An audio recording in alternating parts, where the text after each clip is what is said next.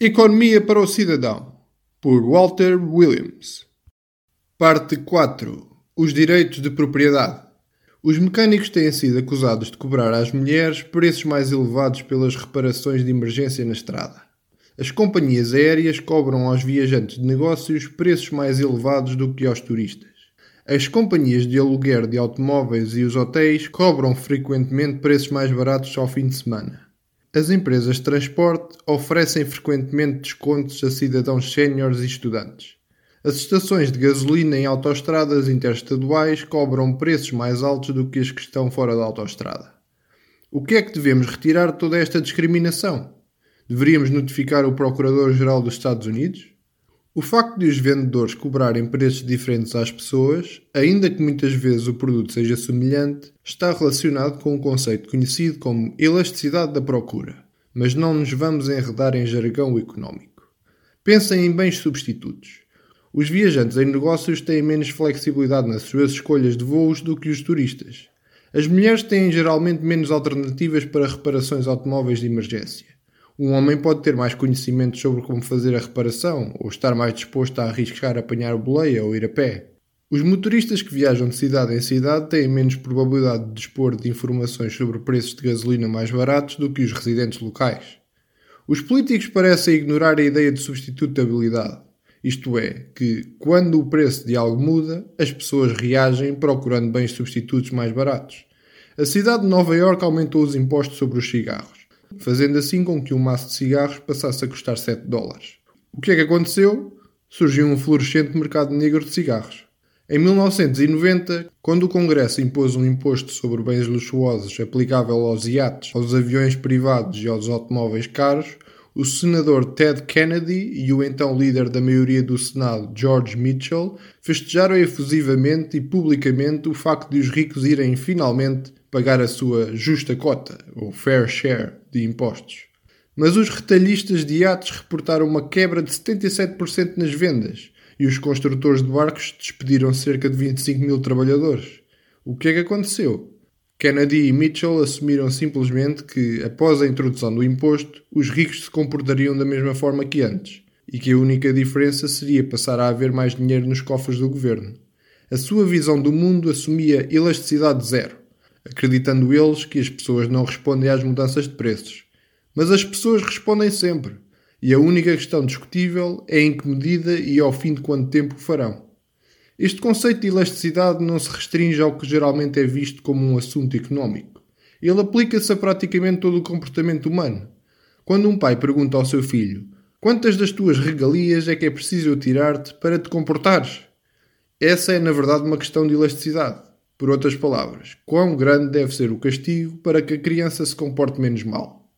É fácil ver como o conceito de elasticidade se ajusta também à aplicação da lei.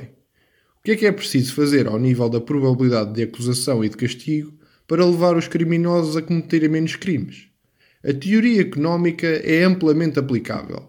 Contudo, a estrutura dos direitos de propriedade de uma sociedade influencia a forma como a teoria se manifestará.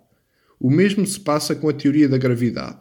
Embora também seja amplamente aplicável, prender um paraquedas a um objeto em queda afeta a forma como a lei da gravidade se manifesta, ainda que o paraquedas não anula a lei da gravidade. Da mesma forma, a estrutura dos direitos de propriedade não anula as leis da procura e da oferta.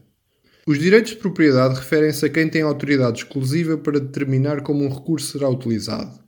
Diz-se que os direitos de propriedade são comunitários quando o governo possui e determina a utilização de um recurso. São privados quando é um indivíduo que os possui e tem o direito exclusivo de determinar como será utilizado. Os direitos de propriedade privados também conferem ao proprietário o direito de manter, adquirir, vender e impedir a utilização de bens considerados seus. Os direitos de propriedade podem ser bem definidos ou mal definidos podem ser executáveis de forma não dispendiosa ou ser onerosa a sua execução. Estes e outros fatores desempenham um papel significativo nos resultados que observamos. Vejamos alguns deles. Um proprietário de uma casa tem maior interesse no seu valor futuro do que um inquilino. Apesar de o proprietário já não estar cá dentro de 50 ou 100 anos, os serviços de habitação futuros proporcionados pelo imóvel influenciam o seu preço de venda atual. Assim, os proprietários tendem a preocupar-se mais com os cuidados e com a manutenção de uma casa do que o inquilino. Uma das formas que os proprietários usam para conseguir que os inquilinos partilhem alguns dos seus interesses é exigindo calções. Cá vai uma pergunta de teste sobre direitos de propriedade. Que entidade económica é mais suscetível de prestar maior atenção aos desejos dos seus clientes e procurar, e procurar os métodos mais eficientes de produção? Será uma entidade cujos decisores são autorizados a ficar com os ganhos monetários decorrentes da satisfação dos clientes e da busca de métodos de produção eficientes? Ou será uma entidade cujos decisores não têm direito sobre essas recompensas monetárias? Se responderam que é a primeira, uma entidade com fins lucrativos, acabaram de ganhar acesso à primeira fila da turma. Embora existam diferenças sistemáticas entre entidades com e sem fins lucrativos, os decisores de ambas tentam maximizar retornos.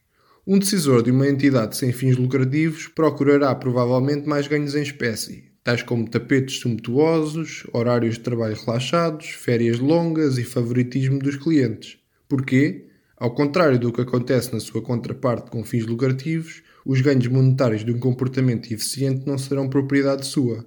Além disso, uma vez que um decisor sem fins lucrativos não pode captar para si os ganhos e não sofre as perdas, há uma pressão reduzida para agradar aos clientes e procurar métodos de produção menor custo. Poderão dizer, Professor Williams, mas as entidades com fins lucrativos, por vezes, têm tapetes de luxo, contas de despesas chorudas e comportam-se de forma não muito diferente dessas entidades sem fins lucrativos. Têm razão. E mais uma vez, é uma questão de direitos de propriedade. Os impostos alteram a estrutura dos direitos de propriedade dos ganhos. Se há um imposto sobre os lucros, então a obtenção de lucros sob forma monetária torna-se mais dispendiosa.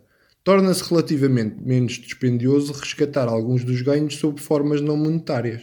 Não são apenas os gestores que se comportam desta forma. Suponham que estão em viagem de negócios. Em qual dos seguintes cenários seria mais provável ficarem num hotel de 50 dólares por uma noite e comerem no Burger King? No primeiro cenário, o vosso empregador dá-vos mil dólares e diz-vos para ficarem com o que sobrar. No segundo, ele diz-vos para entregarem uma lista pormenorizada das vossas despesas e que elas ser-vos-ão reembolsadas até mil dólares. No primeiro caso, ficam para vocês os benefícios de encontrar a forma mais barata de realizar a viagem. No segundo, não. Estes exemplos constituem apenas um vislumbre do efeito que os direitos de propriedade têm na alocação de recursos. É um dos tópicos mais importantes na relativamente recente disciplina de Direito e Economia.